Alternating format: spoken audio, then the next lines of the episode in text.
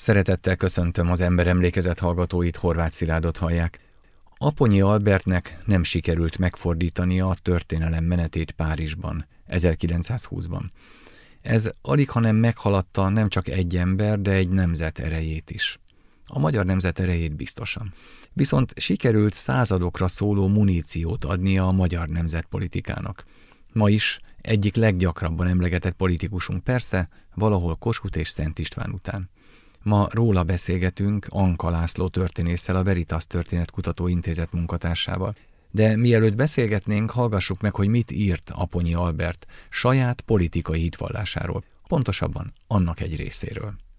Csak minden erőnk összefogásával lehetünk valamik és valakik a nemzetkolosszusok szemében is. Nem képviseltem tehát más, mint az egyetemes nemzeti érdeket. Minden vitatkozást hazánk bármely belügyi kérdésére elvágtam annak kijelentésével, hogy úgy Amerikában, mint bármely idegen országban, sohasem fogom elismerni idegen tényezők jogát, hogy azokba beleszóljanak. Legyen nekik elég, hogy magyar ember vagyok. És elég is volt. Én pedig fürödtem abban a légkörben, amelyben házi perpatvarainktól mentesen csupán a nagy nemzeti érdekeket kellett megszólaltatnom. Itthon ez természetesen más alakot ölt. Itthon kötelességünk azokat az irányzatokat szolgálni szükség szerint azokért küzdeni, amelyek meggyőződésünk szerint a haza boldogulásához vezetnek. De soha se feledjük el ennek az országnak súlyos, szorongattatott helyzetét. Sose feledkezzünk meg azokról a kivételes kötelességekről, amelyeket ez szorongatott helyzet reánk ró, és amelyek mindenkitől önmegtagadást kívánnak, bizonyos határokat szabnak a belső küzdelmek jogosultságának. Idegen földön az egyedüli, de itthon is a legfőbb politikai hitvallása az, hogy magyarok vagyunk.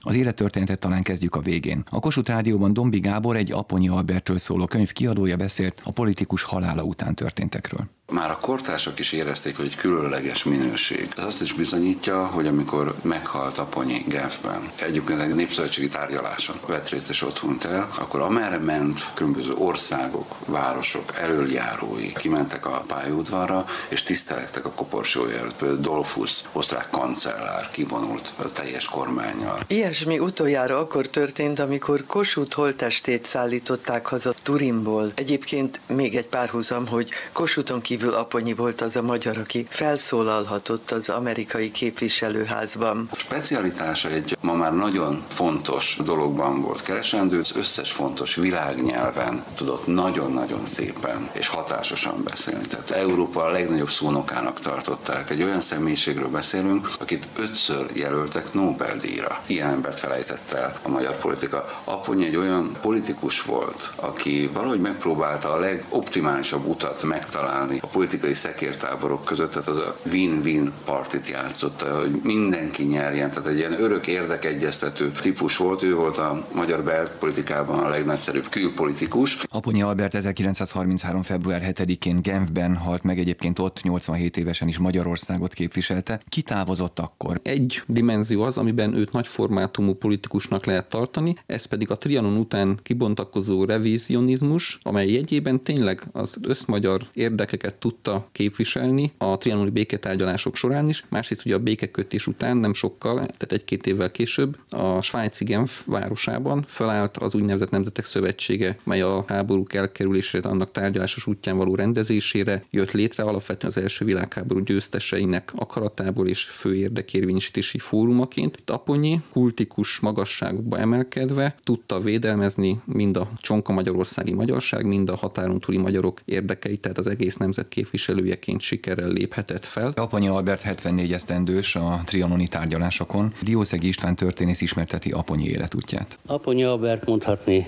a magyar politikai közélet dohányja volt. 1867-től 63 esztendőn keresztül tagja volt a magyar parlamentnek. Az 1867 után időszakban igen sok párt tevékenykedett a magyar parlamentben. Aponyi mondhatni felváltva szinte valamennyi pártnak a tagja volt, ami hát persze abban a korban nem volt egészen kivételes jelenség, de azért az átlagot aponyának ez a gyakori disszidálás, akkor a pártból való kilépést és más párthoz való csatlakozást ezzel a szóval nevezték, kivételesnek számított. Kitűnő szőnök volt, öt nyelven beszélt, valahogy azért mindig a politika második vonalában maradt, és csak az 1906 és 10 közötti időszakban jutott el a miniszteri bársonyszék, amikor is a vallás és közoktatásügyi miniszter pozícióját töltötte be a koalíciós kormányban, a Vekerle kabinetben. 1918 után a háború elveszítése és az összeomlás után magától érthetődően esett a választás erre az idős, jó kiállású, kultúrált, meggyőzően érvelő politikusra, és azt kell mondani, és ezt a párizsi szereplése bebizonyította, hogy ez a választás nem volt rossz. Apony ugye főúri családból származik. Teljesen törvényszerű volt, hogy politikai pályára lép? Az a koncepcióval küldte őt iskolába az édesapja Aponyi György kancellár, hogy fiát felkészítse erre a szerepre. 1857-ben 11 évesen a Bécs melletti Karlsburg városban található jezsuita kollégiumba küldték nevelni, anyanyelven magyar, angol, francia, német nevelők, nevelőnők, szerzetesek tanították őt, mielőtt a Karlsburgi kollégiumba bekerült, tehát itt is több nyelven megtanult, a kollégiumban még például ógörögül is, de a 20-as éveire franciául, olaszul, németül, latinul, spanyolul is kiválóan tudott. Ez egy reális, tényleges nyelvtudás. Amikor az 1920-as években Genfbe képviseli Magyarországot és sajtótájékoztatót tart, akkor is elmondja az újságíróknak, hogy nyugodtan kérdezhetnek angolul, franciául, olaszul, németül, amely nyelven kérdeznek, én azon nyelven fogok önöknek válaszolni. Tehát igen, egy nyelvzsenivel állunk szembe egy kivételes tehetségű emberrel. Tulajdonképpen a politikába a belépője is a nyelvtehetsége kapcsán kezdődik, hiszen Deákhoz érkezik egy dalmáciai delegáció, ugye Dalmáciában ekkor olaszul beszéltek, és nem volt a magyar politikusok között olyan, aki abban a társadalom olaszul beszélt volna, és akkor az édesapja hivatja az ifjú Albertet. Így van, éppen a kiegyezési tárgyalások zajlottak. Aponyi Györgynek eszébe jutott az ő fia, az akkor 21 éves Albert milyen jól tud olaszul is. Aponyi Albert megérkezett, ellátta a tolmácsi feladatokat, megnyerte magának ekkor az ott jelenlévő magyar politika elítette el Deák Ferencet és a későbbi Deák párti vezetőket. Milyen magánélete volt ebben az időszakban, és milyen magánélete volt később? Az ő esetében ez a széleskörű nyelvtudás egy kicsit kozmopolita vonást is jelentett, tehát ő kulturálisan egész Európában otthon érezte magát, otthonosan igazodott különböző kulturális politikai vitákban, egyházi vallási kérdésekben. Ez egy meghatározó jellemző, nem volt sportember, inkább egy olvasó, autodidakta képző filozófiát, vallás kérdésekkel foglalkozó ember volt. Pedig hát azt tegyük hozzá, hogy egyébként egy két méteres száfa termetű emberről beszélünk. Így van, egy két méteres száfa ember, egyébként megtanult teniszezni, lovagolni, de például főúri társaival ellentétben nem szeretett vadászni. Későn nősült, ez egy fontos dolog, 51 éves korában vette egy 30 éves osztrák grófnőt, Mensdorf, Pui, Dichtisten, Kotild grófnőt, aki egy kemény vonalas osztrák császárpárti családnak a gyermeke, de mielőtt ez a házasság megtörtént volna, Apony Albert érte az aglegények életét, szeretőket tartott, két hölgyet is ismerünk, aki az ő szeretője volt. Az 1880-as években Pilisi Róza, majd pedig az 1890-es évek elején Pongrác Mária bárónő, tőle született Berecki Albert nevű gyermeke, aki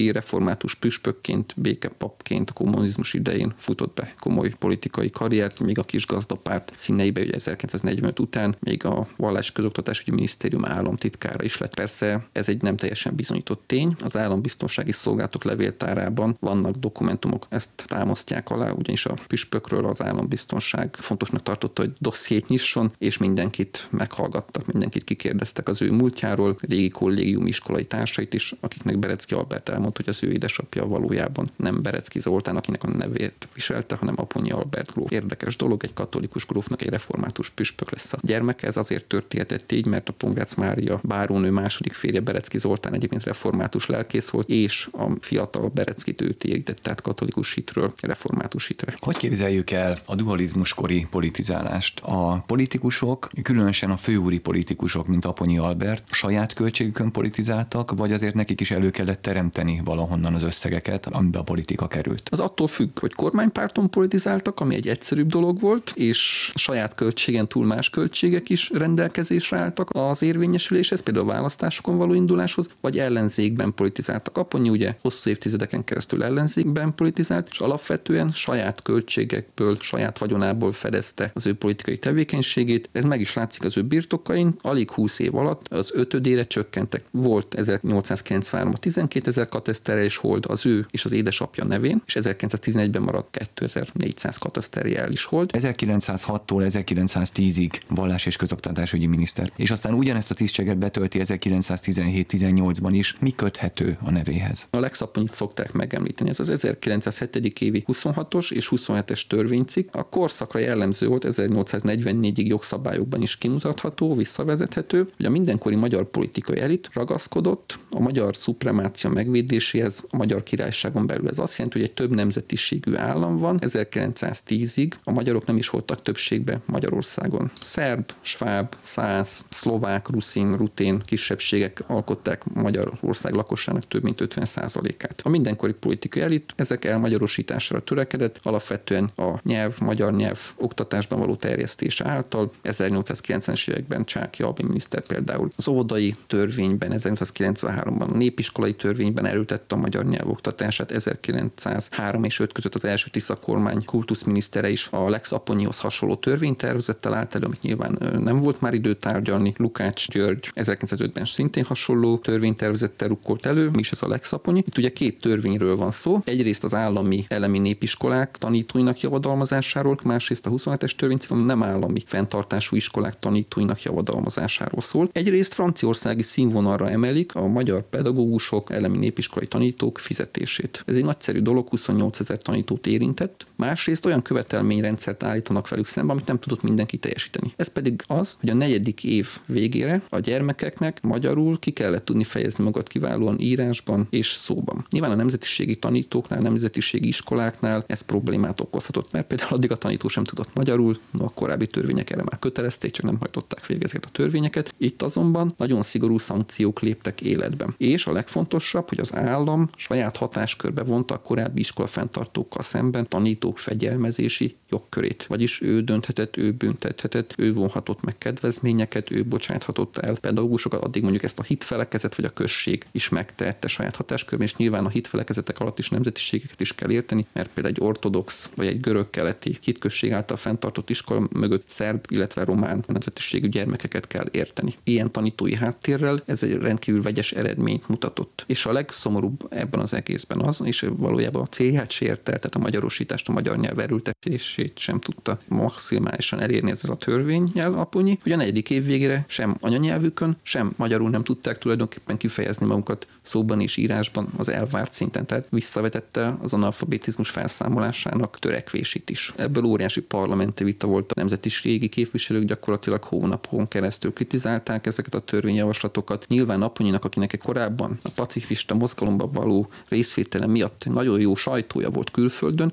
a sajtója is maximálisan megromlott. Magyarországon is egy negatív, elnyomó kép alakult ki Nyugat-Európa, Észak-Atlanti térségben, tehát már akkori Egyesült Államokban. Az imént említette, hogy pacifista volt. Mellette még szociálliberálisként is szokták jellemezni. Ugye ez abban a korban nyilván teljesen más jelentett, mint most. Hogyan jellemezhetnénk az ő politikai alapműködését? Ez a 61 éves életút nagyon sok politikai ideológia jegyében telt el. Ha a szociálpolitikát nézzük, az 1880-as években a Bismarcki szociális olajcsepp politikáját egész egyszerűen a magáévá tette. Nyilván az emlékleteiben ezt, ezt úgy állította be, mintha ő lett volna ennek a felfedezője, kitalálója, a kezdeményezője, magyarországi ikletadója, de valójában az történt, hogy elolvasta 1880-as években a német sajtót, és amit abban olvasott tavasszal, azt ősszel előadta a parlamentben, ráadásul úgy, hogy tulajdonképpen a kormánypárt is olvasta a német sajtót, és adoptálták a német szociálpolitika legfrissebb vívmányait, ugye a vasárnapi munkaszüneti nap, nők és gyermekek védelme a munkavilágában, a szülési szabadság. Az 1920-as évekre azonban Magyarország már maximálisan lemaradt a nyugat-európai szociálpolitikai vívmányoktól, és ott Aponyi mondhatni szociálliberális, szociáldemokratákkal azonos nézeteket vallott a társadalombiztosítás minél jobb, minél szélesebb tömegekre való kiterjesztését illetően. Magánemberként is sokat utazott, minden nyáron Hollandiába, Ostende, kikötővárosba, egy korábbi, akkor korabeli híres üdülővárosba töltötte a nyarakat. Például az első világháború kitörése is majdnem itt érte Ferenc Ferdinand halála idején is itt tartózkodott. Előadótakat is tett külföldi magyarok meghívására, külföldi intézmények, nemzetközi szervezetek meghívására, és tagja volt az Interparlamentáris Uniónak 1890-es évektől, mely hol Brüsszelbe, hol New Yorkba, hol Chicagóba, hol Párizsba, hol Londonba ülésezett. Ilyenkor Aponyi tulajdonképpen több hétre eltávult az országtól, a magyar belpolitikában sem tudott ilyenkor részt venni. Szónoki előadásokat tartott az Interparlamentáris Unió gyűlésein eljutott arra lehetőség is, hogy Washingtonban a kongresszusban tartson beszédet, megismerkedett korának híres nyugat-európai amerikai államférfiaival, később eznek nyilván hasznát is vette nemzetközi kapcsolat szempontjából. Igaz, hogy még az első világháború után a béketárgyásban ezt a kevés hasznát lehetett venni, a későbbiekben azonban ezt ő tudta személyesen kamatoztatni. És persze így az ő világlátása is rendkívül kitágult, tehát az átlagos magyar belpolitikában mozgó politikusoknál, ugye az osztrák-magyar monarchiában, külpolitikában is alig tudott beleszólni a magyar parlament, ő nagyobb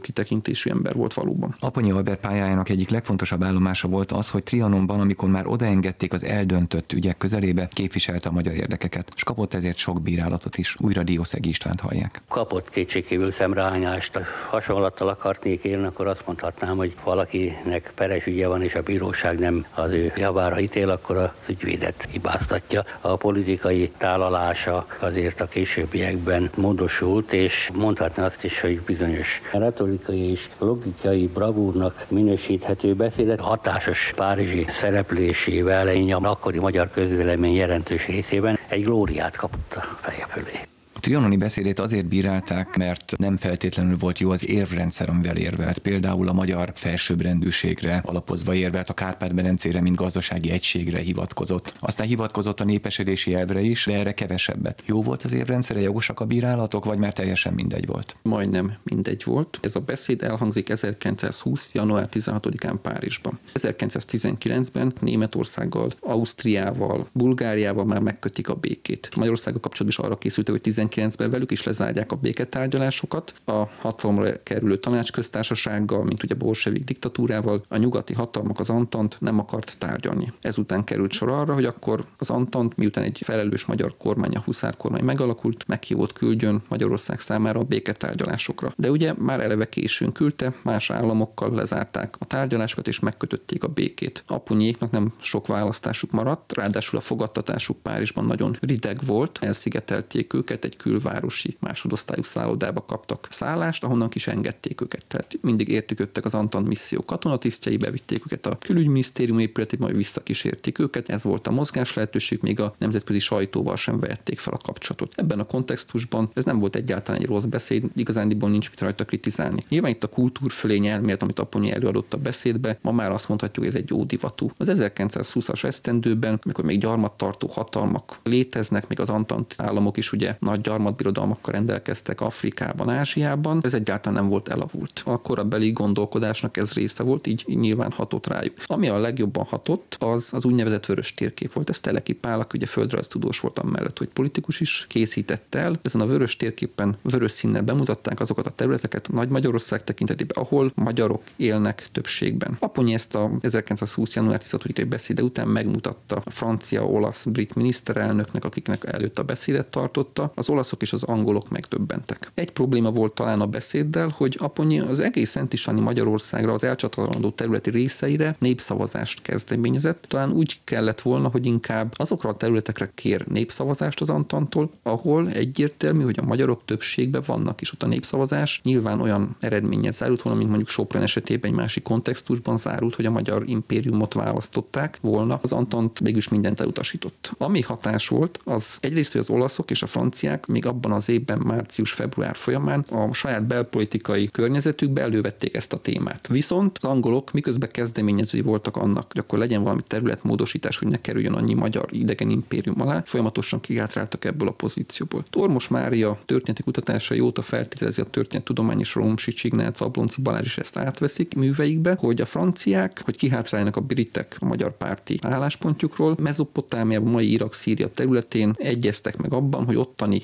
50-50 százalékos kőolaj kiaknázási feltételeiket 75-25 százalékra módosítják a britek javára. Azért mégiscsak megalapozhatta a későbbi revíziós igényeket is, és a revíziós politikát is Aponyi, hiszen a következő esztendőkben az ő gondolatmenete alapján indul el a revíziós politika, és a különböző államok politikusai részben el is ismerik a magyar igények robosságát. Az ő beszéde, amit ugye tévesen mondunk trianoni beszédnek, hiszen nem ott hangzott el, és Aponyi nem is járt a Trianon palotába a béke szerződés aláírásakor sem. A revíziós revizionizmus alapgondolata lett. Ő gyakorlatilag egy belpolitikai beszédet is tartott ezzel, a magyar közvéleményhez intézte szavait, bár alá kell írni a szerződést, elfogadni nem lehet, azok az érvek, amik itt elhangzottak, gazdasági érvek, a kultúrfölény elmélte, a magyar közvéleményt megragadták. És nyilván a baloldaltól a szélső jobboldalig ebben nagy egyesség volt. Aponyi kultuszát is megalapozta ezzel. Össznemzeti egyetértés volt abban, hogy revízióra van szükség. Ennek meg volt a nemzetközi fóruma is, ugye a győztes hatalmak létrehozták a Nemzetek Szövetségét, a magyar kormány ide